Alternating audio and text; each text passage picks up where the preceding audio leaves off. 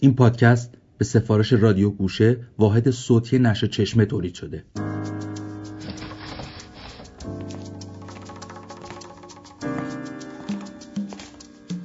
من فقط ماهی یک بار از خونه میرم بیرون. اونم برای سید و شکار. شکار ماجراهای آدمهای باحال دور زندگیهاشون عادتهاشون. شکار مکانهای جالب و شکار اشیای شگفتانگیزی که اتفاقا خیلی هم معمولی هم. پیله. دارید به پادکست پیله گوش می‌دید. تقریبا از سالای هفتاد و هفتش به بعد دیگه تایپ فروش نرفت. نرفت که نرفت. دیگه نیازی نبود. این صدای فرشاد کمالخانیه که داره از روزهای افول ماشین تایپ میگه. روزهایی که کار و زندگیش رو به نوعی تغییر داد. روزهایی که نه فقط ماشین تایپ بلکه جهان وسایل آنالوگ شروع به فروپاشی کرد. نوار کاست ضبط صوت از رونق افتاد. دوربین های نگاتیو از دور خارج شد. دستگاه های تکثیر مثل استنسیل و پلی‌کپی به آخر خط رسیدن و البته ماشین تایپ هم نفس های آخرش رو کشید.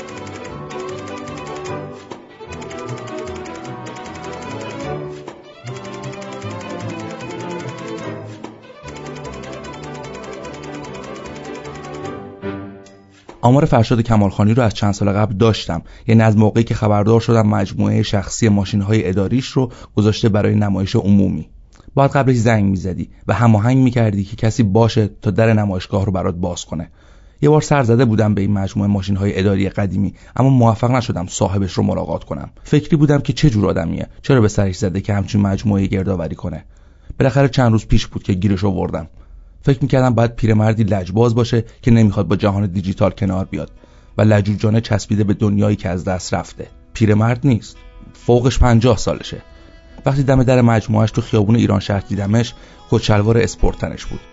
کت پوشیدنش رو نشانی از مبادی آداب بودنش بگیرید و اسپورت بودن کتش رو نشانه ای از صمیمی و بیتکلف بودنش. از راپله ها رفتیم پایین به فضای شبیه به سردابه. که آجرهای دیوارهاش عیان بود و دور تا دورش قفسه های قرار داشت پر از ماشین های اداری قدیمی که با ظرافت و سلیقه نور پردازی شده بودند. اولش سعی کردم بفهمم که چطور پای ماشین تایپ به زندگیش باز شده.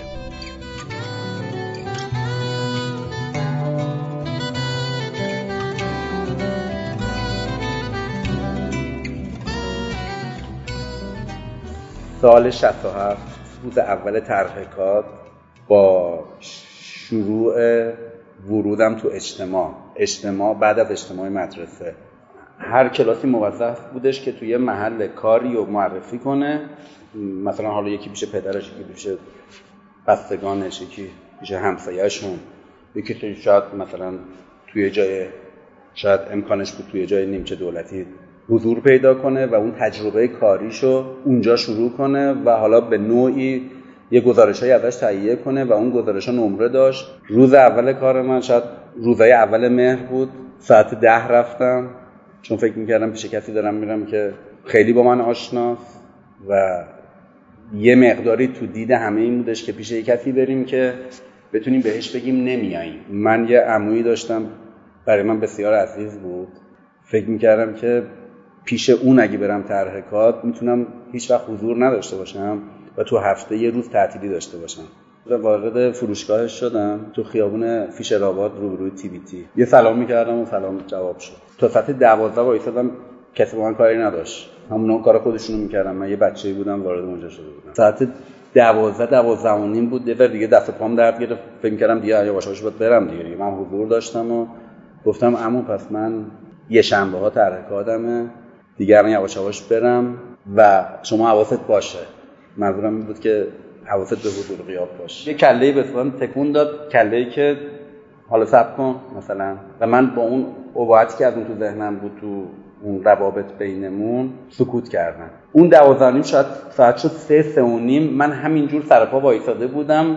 گشنه و تشنه. ساعت سه و نیم شد داشت در می‌رفت بیرون سوار موتور بشه یه جایی می‌خواست بره. منو سوار کرد. تخت بغل بیمارستان پاسارگاد یه کوچه بود. رفتیم تو اون کوچه من گفت رو موتور مثلا موتور نگه دار رفت مثلا نمی‌دونم دفتر یکی از دوستانش بود. نیم ساعت بعد اومد پایین. دیگه شما ببین من چه حالی داشتم. ساعت شد چهار چهار و نیم فرض کن. چهار و نیم اومد اومدیم میدون اشرت آباد. گفتش اینجا پیاده شی می‌تونی بری؟ گفتم آره. من پیاده شدم. همینجوری که اومد حرکت کنه موتور تو دنده بود. گفت از این به بعد خواستی بیای صبح میای شب میری. گازش گرفت رفت. اون شد شروع زندگی من. من شاید اون روز حتی تایپ هم ندیدم چون همه چی واسم سیاه بود. هفته بعد هشت صبح من محل کار ترهکادم بودم. اون روز تعمیرکار اونجا علیرضا حسنزاده یه تایپی که تعمیر کرد به من داد بشورمش. گفت اینو اینجوری می‌بری تو دستشویی اینجوری با این فرچه میشوریش. اونجا اولین تایپی بود که دستم خودش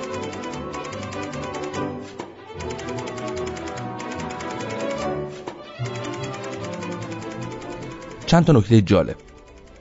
اولین رمانی که با ماشین تایپ نوشته شده ماجراهای تام سایر اثر مارک توینه. ری برادبری نویسنده رمان مشهور فارنهایت 451 ماشین تایپ شخصی نداشته و این اثر ماندگارش رو با ماشین تحریر پولی نوشته. یعنی باید هر بار یه سکه 10 سنتی مینداخته توی دستگاه تا بتونه نیم ساعت باهاش تایپ کنه. تام هنکس مجموعه بالغ بر بیش از 100 ماشین تحریر داره و در مجموعه داستانی که ازش منتشر شده توی تک تک داستانهاش اشاره‌ای به این دستگاه می‌کنه. و البته وودی آلن هم همه آثارش رو تا به امروز با یک ماشین تحریر مشخص که در سن 16 سالگی خریده تایپ کرده و برای هر جور ویرایش متنهاش با چسب و قیچی و منگنه به جون عبارات تایپی میافته.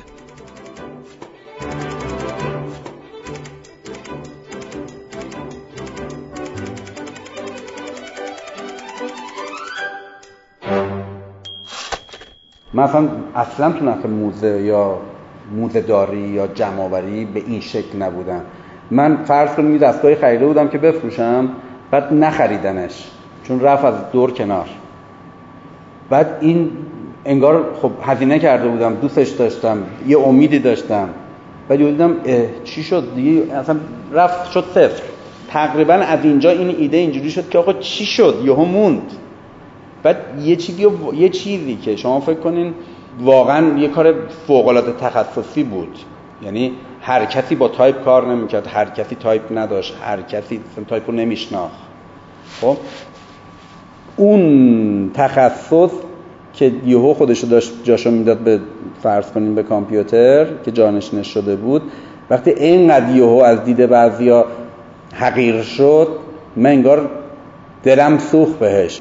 باهاش خاطرات خوب داشتم. ازش روزیم در اومده بود. باهاش بزرگ شده بودم. باهاش کار یاد گرفته بودم. دلم نیومد منم مثل بقیه بگم جامو خلوت کنم بریزیم بره چیز دیگه بیاد جاش. تمام این موزه رو دونه دونه خودم جمع کردم و به جرئت می‌تونم بگم دوتاش یه جا نبوده. این تنها تعریف منه. چون بعضی از من می‌پرسن که مثلا انگار من رفتم یه مجموع با یه مجموعه دار صحبت کردم کلش گرفتم و بردم یکم کم زیاد. به در صورتی که اگر بالای 140 50 تا قطعه ما دستگاه داریم دوتاش یه توی یه جا نبوده و هر کدومش از یه جا و یه شخص و ولی داشتیم که کسایی به ما لطف داشتن هدیه کردن ما به نام خودشون نگهداری می‌کنیم ازش. داشتیم مواردی که طرف انداخته بوده دور. من فقط برداشتم ازش نگهداری کردم. داشتیم مواردی که خرید کردم. داشتیم مواردی که دنبالشون بودم. رضایت گرفتم بعد تونستم بخرم ازشون. تا به امروز. ولی یه روزی نگاه کردم که شکلش اینجوری بود مثل بقیه کار اتفاقات. دو تاش بالا تخت زیر تخت بود یکیش بالا کمد بود یکیش تو خونه بود یکیش تو دفترم بود یکیش تو مغازه بود یکیش خاک خورده بود یکیش پشت ویترین بود. یه روزی دیدم که اینا مثلا فرض کن توی جمعآوری بغل هم یهو شد یه تعدادی که یه داستانی پشتش بود از شروع واسه خود من. و اون اونجا بودش که تقریبا سال 87 بود. یه روزی تصمیم گرفتم که این داستانو که برای خودم جذاب بود به نمایش بذارم.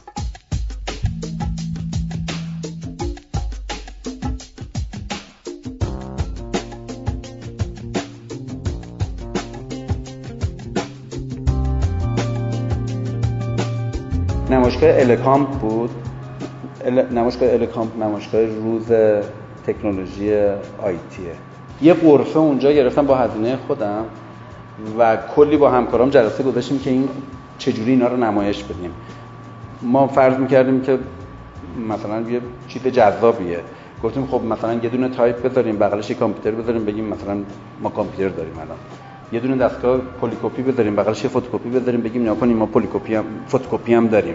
چون در نهایت من کارم ماشین های اداری بود و فروش اینجور تجهیزات در نهایت بعد از جلسات فشرده و خیلی سخت به این نتیجه رسیدیم که اینها رو بذاریم با یه دیزاینی که خیلی ساده ولی خیلی جذاب بود و هیچ چیزی از تکنولوژی روز نداریم تو نمایشگاه تکنولوژی. یعنی حتی من یادم موبایل های دوستامون هم گرفتیم. گفتیم موبایل هم نداشته باشین. خودکاراشون هم گرفتیم. مداد دستشون دادیم. که اگر کسی آدرسی چیزی سوالی داره اگه خواستن اینو یادداشت کنن با اون یادداشت کنن.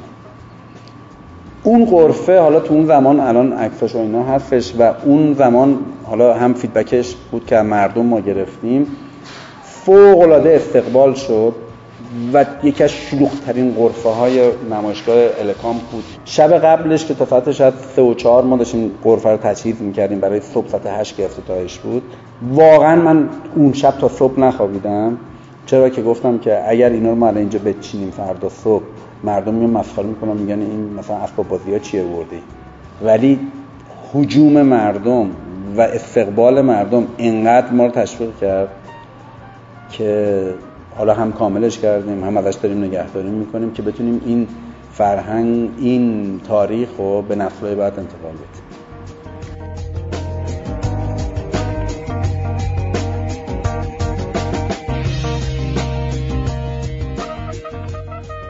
صفحه کلیدهای کامپیوترها به نظر پدیده طبیعی و همیشگی میان ولی در واقع میراث صفحه کلید ماشین تایپن و شاید باورش سخت باشه اما ماشین تایپ هم همیشه صفحه کلید نداشته. ایده دستگاه نگارش و ثبت حروف از قرن 18 هم وجود داشت ولی مثل عمده ابداعات مکانیکی مدرن توی قرن 19 هم تحقق پیدا کرد. افراد متفاوت از کشورهای مختلف به شیوه های متنوع به دنبال تحقق این ایده بودند.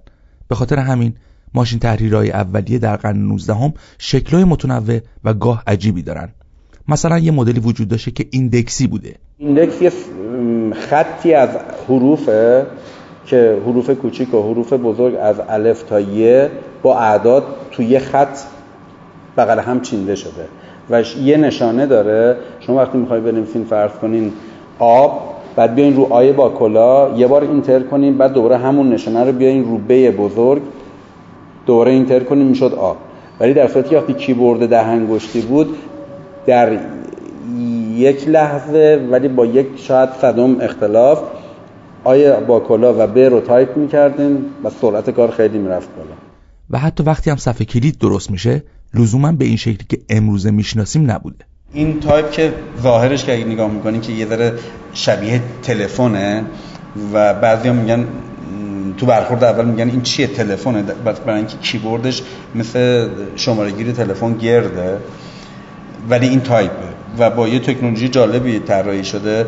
اسم دستگاه هم هست لامبرت. این آقای لامبرت فرانسوی بوده تاریخش اینجوریه که این آقای لامبرت فرانسوی بوده مهاجر امریکا و 21 سال طراحی و تولید این طول کشیده بوده تا زمانی که یعنی در طراحی کرده تا زمانی که به تولید برسه.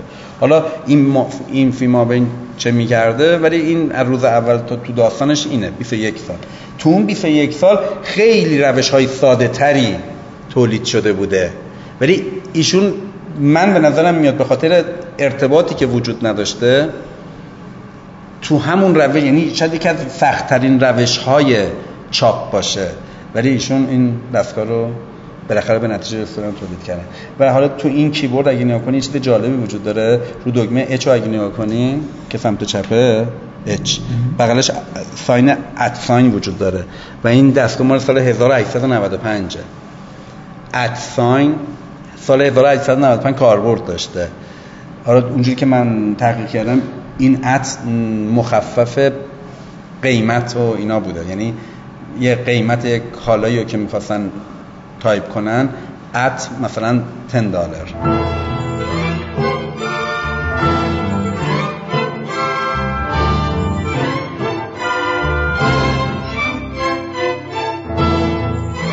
در ایران هم با شکلگیری دیوان سالاری جدید رضاشاه بود که پای ماشین تایپ به شکل گسترده به کشور باز شد.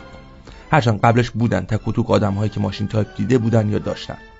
به شکل معناداری ورود انبوه ماشین تایپ به دیوان سالاری ایران با ورود گسترده زنان به فضای عمومی و اشتغال دولتی اونها و البته واقعه کشف هجاب همراه بود. اشتغال دولتی زنان به عنوان تایپیست به حدی گسترده شد که حتی در ارتش هم ماشین نویسا زن بودند. در تبلیغات فروش ماشین تایپ در مطبوعات اون دوره کاربران اصلی این دستگاه زنها تصویر می شدن و توانایی تایپ جزو اتیکت اجتماعی و شرایط یک دختر شایسته بود. اما قبلش چی؟ تا قبل از ماشین تایپ با چی می نوشتن خودکار خودنویس قلم فلزی مداد؟ باور کنین می‌خوام ماجرای همین شیء ساده یعنی ماشین تایپ رو بگم و می‌خوام سر از کار همچین آدم باحالی در بیارم که چرا کسی تو این دور زمونه باید پول خرج کنه که موزه درست کنه؟ اونم برای همچین اشیایی. ولی ماجرای این اشیا و آدم ها همیشه بخش از یه ماجرای بزرگتره. بخش از یه داستان قدیمی تر چون به نظرم یه جورای آدم با حالا همه به هم مربوطن. منظورم اینه که اگه کسی رو پیدا کنی که به نظرت داره کار جالبی انجام میده و شروع کنی ردش رو بگیری و درست حسابی تو توی زندگیش رو بکاوی حتما پای آدم با حالای دیگه ای وسط میاد. انگار یه جور مسابقه دوی امدادیه که کسی میدوه و چوبی رو مشعلی رو شور و ذوق و سلیقه ای رو تحویل دونده بعدی میده. برای من ماجرای فرشاد کمالخانی و ماشین تایپ و موزش از خیلی قبلتر شروع میشه و پای یه آدم با حال دیگه رو هم میاره وسط.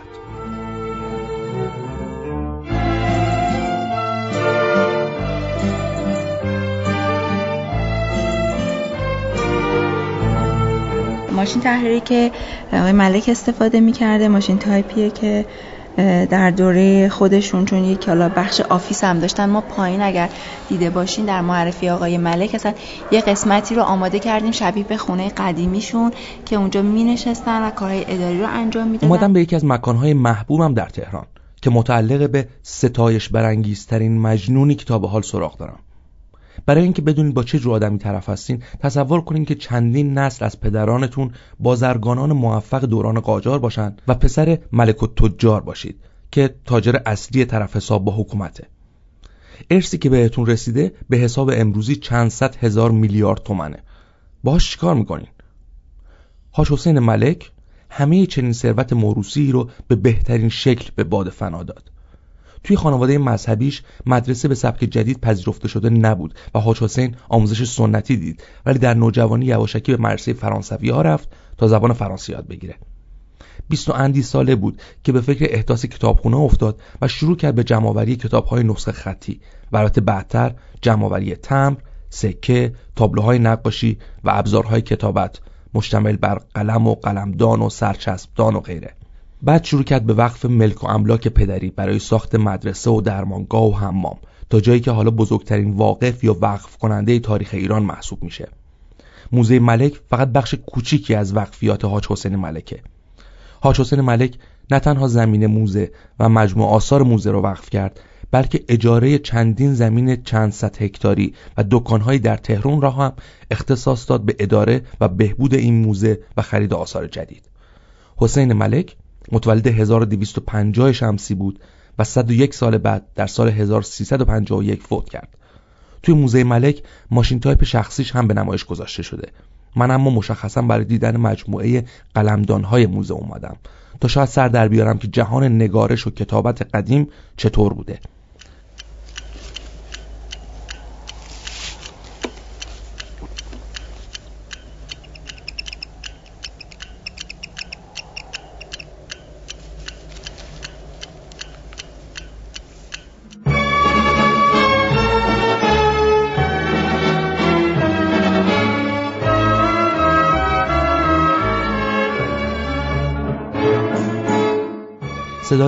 روشنک سعادتی رو میشنوید که کارشناس موزه ملکه و متخصص آثار لاکی از جمله ادوات کتابت. این مجموعه ابزار کتابتی که داخل قلمدان ها قرار می گرفته از قبیل مرکبدان که می بینید چقدر زیبا شبیه به خود اون زبانه قلمدان یا بچه قلمدان درست می کردن الان اگر روی این نگاه کنید ما مرکبدان رو در قسمت زیر به صورت یک محفظه خالی داریم.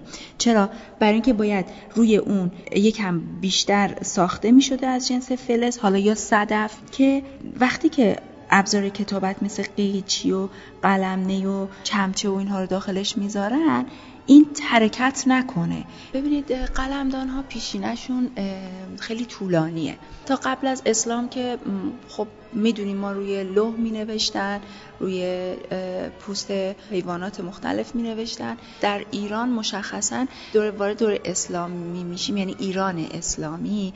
خب مکاتب هستش مکتب خانه ها منظورم. مدارس هستش. ما دیوان خانه ها رو داریم کارهای دیوانی رو داریم. این میشه که لزوم یک شیعی به اسم قلمدان رو داریم و احساس میشه. اینطور که هست و گفته میشه و حالا من مطالعه کردم تا قبل از دوره تیموری قلمدان ها چوبی و فلزی بوده. قلمدان های چوبی که خب تزئیناتش به صورت منبت بوده. اگر قلمدانی فلزی می شده از جنس فولاد خب ما اونها رو به شکل تزئینات مرصع نشان داشتیم. گاهی اوقات با جواهرات جواهرات مختلف اونها رو می آراستن و در خدمت اشراف هم بوده.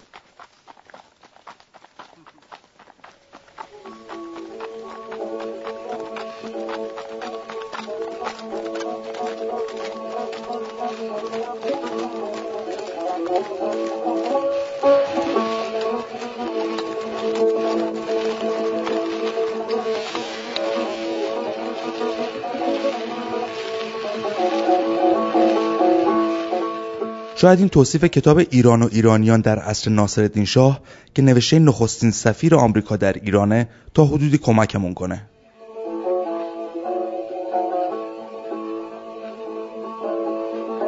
به طور کلی در ایران از شاه تا گدا همه افراد دارای مهر اسم هستند که به جای امضا پای کاغذ یا اسناد می‌زنند و بدون مهر اسم کسی ممکن نیست بتواند زندگی کند و کار خود را بگذراند. قلمدان در ایران اهمیت زیادی داشته و از لوازم اولیه است. هر شخص بزرگ و محترمی معمولا یک منشی دارد که همیشه همراه او حرکت می کند. منشی ها یک قلمدان را به شالی که در کمر دارند می‌زنند. آنها میز ندارند که موقع نوشتن کاغذی را روی آن بگذارند و هر وقت که به آنها دستور دهند چیزی بنویسند چهار زانو روی زمین نشسته و قطع کاغذی را با قلمدان از لای شال کمر خود درآورده و کاغذ را با دست چپ روی زانوی خود نگاه داشته و با دست دیگر قلم را برداشته و روی کاغذ از راست به چپ می نویسند. آنها حاشیه بزرگی را در طرف راست کاغذ باز می‌گذارند و وقتی تا پایین کاغذ را نوشتند و باز هم مطالبی برای نوشتن باقی ماند آن را در حاشیه کاغذ می نویسند. کلیه مکاتبات رسمی بدین نحو انجام می شود و حتی کتاب های خطی را هم به همین ترتیب می نگارند. اگر خط کاتب و منشی خوب باشد که غالبا اینطور است این کاغذها آثار هنری به شما می روند. قلمدان در عثمانی و ایران معمول است و قلمدانهای عثمانی برنجی بوده ولی قلمدانهای ایرانی از مقوا ساخته شدند و روی بعضی از آنها روکش لاکی دارد. در بالای آنها کشویی وجود دارد که از آن می‌توان قلمها را خارج کرد. روی هم رفته قلمدانهای ایرانی جالبتر از قلمدانهای عثمانی است. اما نکته مهمتر این است که این قلمدانها میدان وسیعی برای هنرنمایی اساتید ایران در هنرهای تصویری است و روی جلد این قلمدانها تصاویر بسیار جالبی کشیده شده است که مشاهده آنها با اشعاری از حافظ که روی آنها نوشته شده انسان را به عالم دیگری می‌برد. تماشای یک کلکسیون از این قلمدانها به منزله خواندن یک جلد دیوان حافظ است. حافظ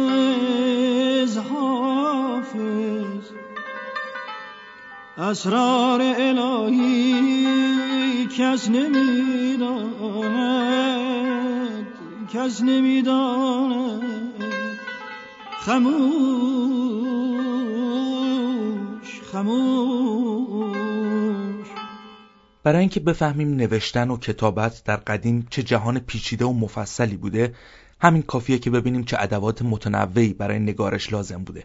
از خود کاغذ که بگذریم مرکب مایه اصلی برای نوشتن بود. مرکب رو مداد یا مداد هم مینامیدن چون به نوشتن مدد میرسوند. همونجور که از اسمش برمیاد مرکب ترکیبی بود از دوده که رنگدونه اصلی بود به علاوه موادی مثل سمق که این رنگدانه ها رو به هم میچسبوند میریختنش توی دوات یا مرکب دان و الیاف جذب کننده مثل حریر و پشم و پنبه میذاشتن توی مرکبدان که بهشون می‌گفتن لیقه. معمولا گلاب قاطی مرکب می‌کردن. برای ریختن جوهر یا گلاب از قاشقک خیلی ریزی استفاده می‌کردن به اسم چمچه. قلم رو با قلم تراش تنظیم می‌کردن و با کارت سرش رو صاف می‌کردن یا اصطلاحا قط می‌زدن. کاغذ رو با گیره به جای نگه میداشتن و با درفش های مخصوص سوراخ می‌کردن.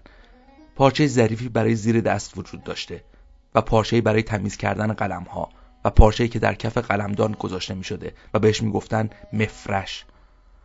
خطکش و قیچی و سوهان و آبچکان لازم این نگارش حرفه‌ای بود. با ورود مداد که از گرافیت به عنوان عامل رنگ مشکی استفاده می‌کرد کار کمی راحتتر شد. ولی برای نگارش جدی کماکان از ابزارهای پردرد سرتری مثل قلم فلزی و بعدها خودنویس استفاده می‌شد. صدای علی اکبر رفوگران مؤسس کارخانه بیک در ایران رو بشنوید که برگرفته از فیلم مستند خاطرات نسل امین و زر یه دلالی توی بسته کاغذ چند تا خودکار آورد که اون موقع ناآشنا برای خیلی بود. ولی من میشناختم. چون تازه شروع شده بود تو اروپا من اروپا که می‌رفتم می‌دیدم یه هم چیزی هست. پدر اومد و من اینو بهش نشون دادم. گفت این چیه؟ گفتم که اینم یه جور وسیله نوشتنه که تازه اختراع شده و اینا. شروع کرد به نوشتن و گفتش که جوهر جوهریه. گفتم ماره گفت چجوری جوهر می‌کنن؟ گفتم که این جوهر دیگه نمی‌کنن خودکاره. دیگه این کلمه یه بار مصرف هم مثلا بلد نبودیم به کار ببریم. گفتم این خودکاره خودش بینویسه جوهر دیگه نمی‌کنن این کلمه خودکار رو این دیگه مون این که میگن بهش خودکار به این مناسبت بود. من رفتم پیش خود آقای بیک فوت کرده. رفتم و نظرم رو بهش گفتم. به منم گفته بودن این آقا دیکتاتوره. اگر میگه نه دیگه باهاش بحث نکن ولش کن.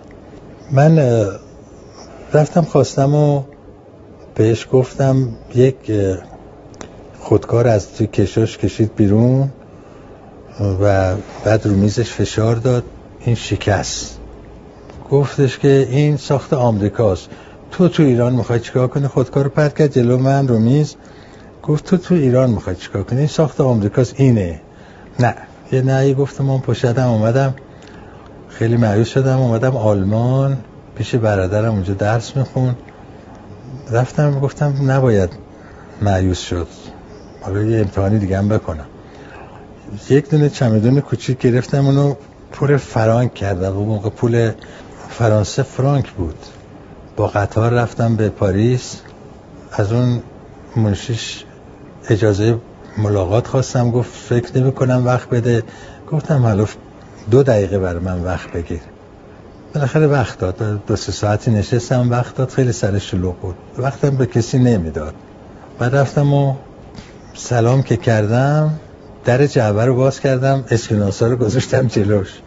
چشش که افتاد گفتین گفتم این پولا رو آوردم برای شما.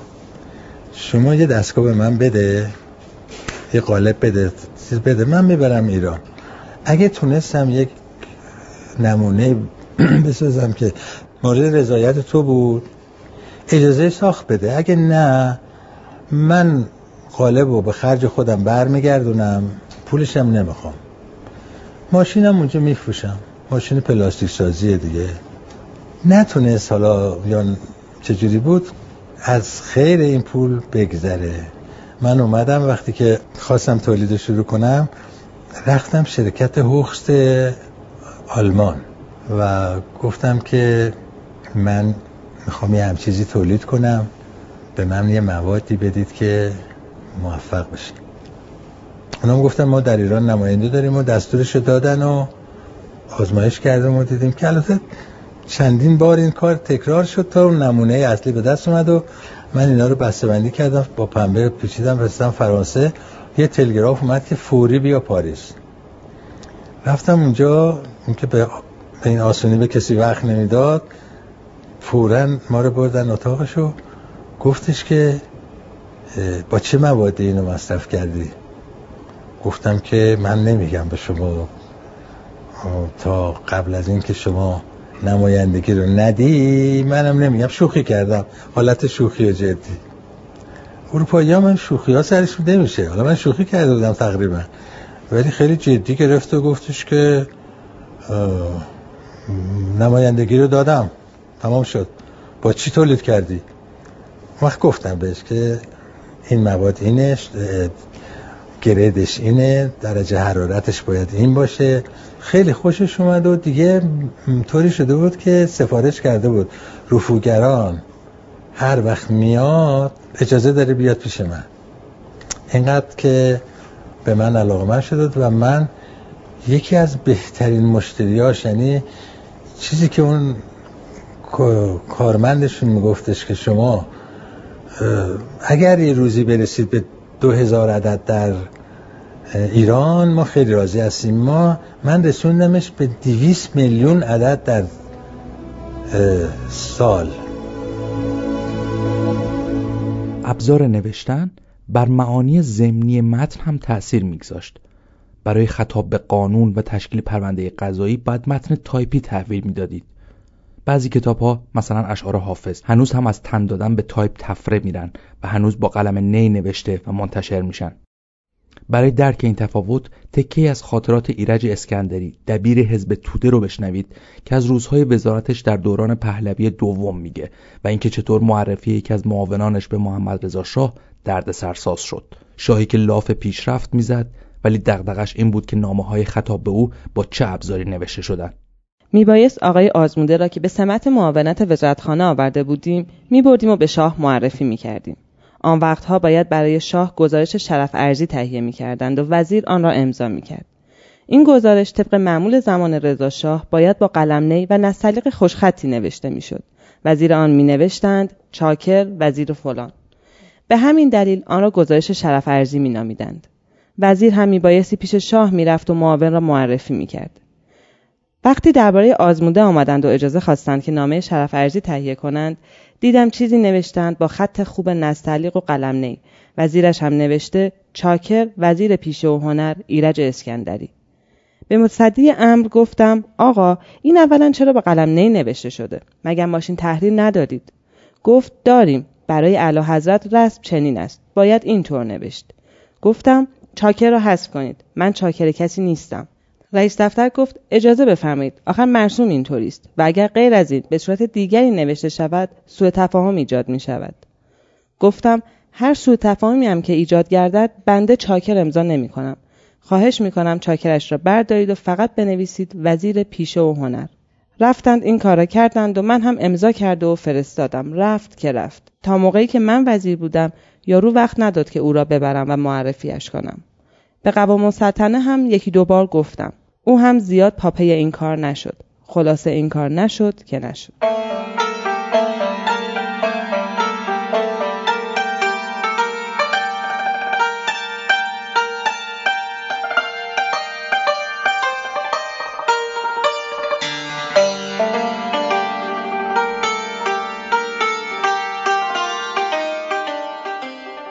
توی سریال های کارآگاهی دیده بودم که بعضی وقتا مجرم رو از طریق شناسایی ماشین تایپش پیدا می‌کنن.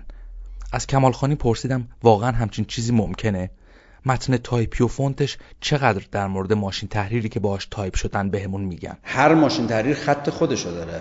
یعنی ما یه سری ماشین تحریرها با خط خوبشون معروف می‌شدن. ما خط‌های حالا اصطلاح مثلا نویس تو فارسی نویسه ای داشتیم نگاره داشتیم و تو تایپ های انگلیسی italic داشتیم نمی‌دونم یعنی در از فونت های مختلفی بود که حالا همشون تو ذهنم نیست. ولی هر ماشین تحریری فونت خودش رو داشت. شاید مثلا ما نهایت 20 مدل 30 مدل فونت بیشتر نبود. انقدر گسترده نبود. بله فونت رو میشناختم. مثلا می‌گفتن این ماشین تحریر المپیاست. فونت المپیا خیلی کتاب مثل روزنامه اصطلاحا روزنامه کیهانی بود. روزنامه اون موقع میگم کیهان به خاطر اینکه روزنامه های اون موقع کیهان و اطلاعات کیهان یه فونتی داشت اطلاعات یه, تیپ دیگه. ولی تیتر تیتری بود اصطلاحا فونت تیتر بود. این مثلا المپیا که یکی از دستگاه پرفروش بود تو ایران نمایندگی شرکت مخبر دولت داشت و یکی از دستگاه پرفروش بود تو اون زمانی که من بودم. ولی فونت خب خیلی مهم بود و ماشین تحریر رو از رو فونتش میشناختم و اصلا یه ماشین تحریری که رشد می‌کرد برای اینکه فونت خوبی داشت. ولی فونت تو ماشین تحریر قابل تعویض نبود. یعنی اگه این فونت رو داشت همین رو داشت که تا آخر. تنها دستگاهی که فونتش تغییر می‌کرد دستگاه IBM بود که اون فونتش که اصطلاحا اسمش گوی بود اون عوض می‌شد. اواسط دهه شست ملت خوشحال شده بودند که حالا اونایی که قدیمی تر بودن و اینها که از حروف سربی و نمی‌دونم گارسه و سینی و غیره نجات اومدن. تایپ IBM اومده بود که باعث تعجب همه شده بود از بابت اینکه این تایپ حافظه هم داشت. یک دستگاه بزرگ سنگین مثلا به اندازه سه تا کیس منتها با وزن بسیار زیاد رو میز بود. تایپیست وقتی که جمله رو تایپ می‌کرد برای که align کنه ته سطر رو ببنده کش بده حروف و بعضی بکشه بعضی نکشه چند بار تایپ می‌کرد روی کاغذ و دوباره برمی‌گردوند از نو می‌زد تا موقعی که تراز بشه. اون وقت اون سطر رو با یه دکمه می‌داد به حافظه. و خب حالا البته داستان داشت مثلا یه دونه دو تا سه تا حروف چینی توی تهرون برای همه حروف چینی می‌کردن. اینجوری نبود که تو خود مجله یه IBM باشه. چون قیمت IBM همین ماشین تایپی که بود و دو سه تا گوی داشت که حروف های مختلف می‌زد. مثلا نازک و سیاه و italic. اینو مثلا گویش عوض می‌کردن. برای چیز دادن. سایز هم که نه دیگه. سایز همین همه یه سایزی زده می‌شد. بعد خب این انقدر گرون بود که یه شغل بود. یه دفتری و دستکی و کارمندی و منشی و حروفچینی گذاشته می‌شد. می‌شد دفتر حروفچینی. تایپ IBM یا حالا MC و داستان مشابهی که بود مثلا سه برابر یک قیمت یه آپارتمان 80 متری 100 متری توی تهرون بود. صدای علی امینی از فعالان قدیمی حوزه نشر و مطبوعات رو میشنوید که از روزهای تایپ در مجلات دهه 1360 میگه. یادش به خیر زنده یاد به منش سردبیر من بود. ما با هم کار می‌کردیم. گاهی که گیر می‌کردیم سر یه دونه سطر یا یه دونه کلمه که غلط بود یا می‌خواستیم کم کنیم یا می‌خواستیم اضافه کنیم می‌گفت امینی بیار ترفند تو بزن. منم یک کاتر داشتم از این کاترهای خودمون معروف بود به تیغ جراحی. خیلی تیز بود نوکش تیز و ظریف بود. باور کنید مثلا یک کلمه پنج شیش حرفی رو من حروفش رو توی اون باطله هایی که داشتیم با ذربین در می آوردم حرف به حرف میچیدم بغل هم میچسبوندم مثلا هیچ کدام رو در می آوردم. یه کار همچین مثلا ده دقیقه رب ساعت طول می‌کشید اما خب, خب باز خیلی با صرفه تر بود تا اینکه من بلند شدم مثلا از اپاسابات برم دو ساعت گیر باشیم بریم پایین.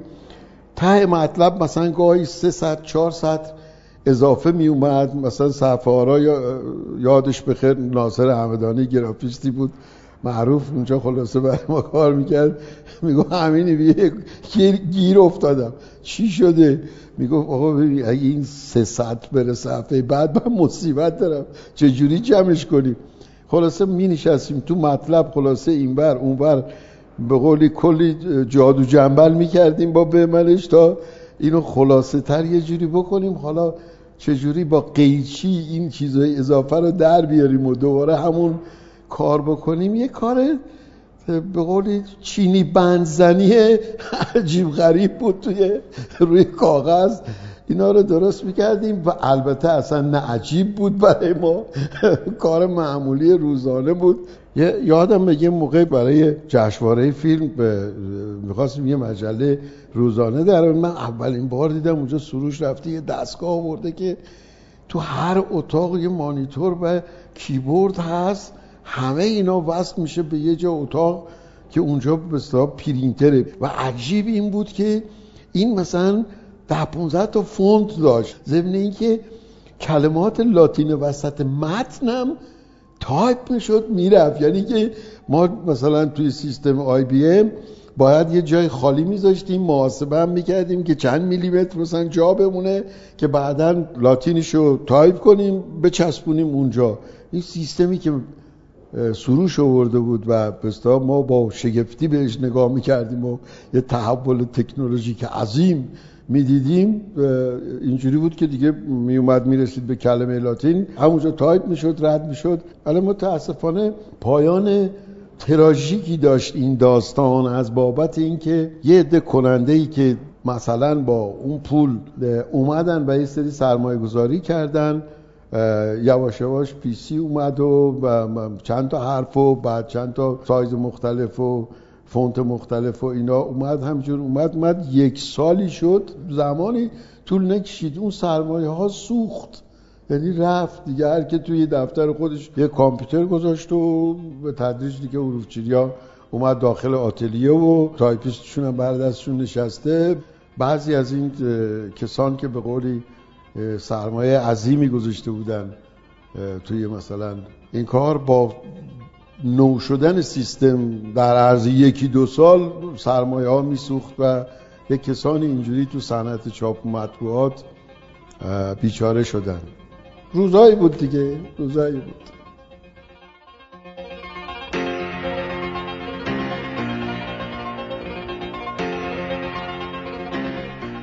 به شکل عجیبی در بحبوحه عصر دیجیتال نوعی رجعت به وسایل آنالوگ هم دیده میشه.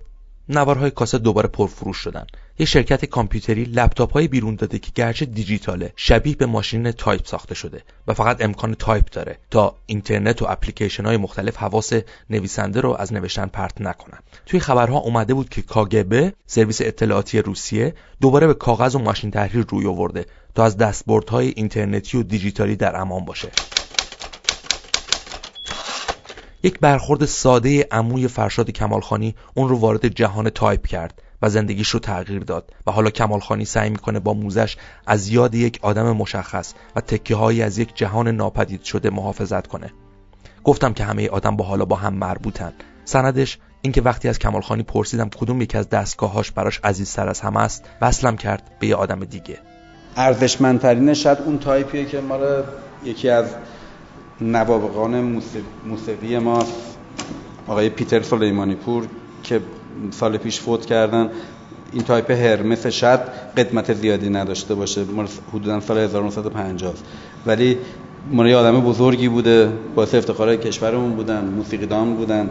این تایپ ایشون بوده خانمش به ما به این موزه هدیه کردن.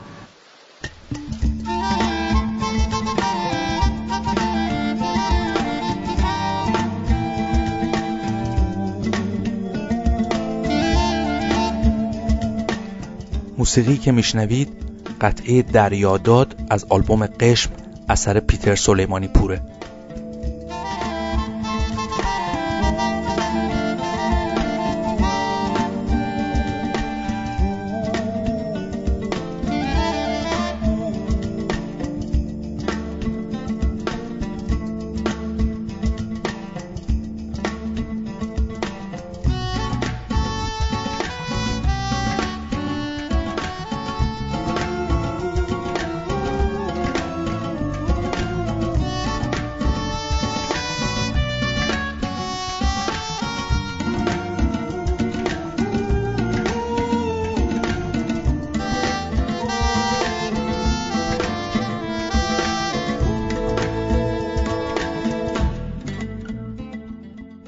به سوم اپیزود پادکست پیله گوش دادید.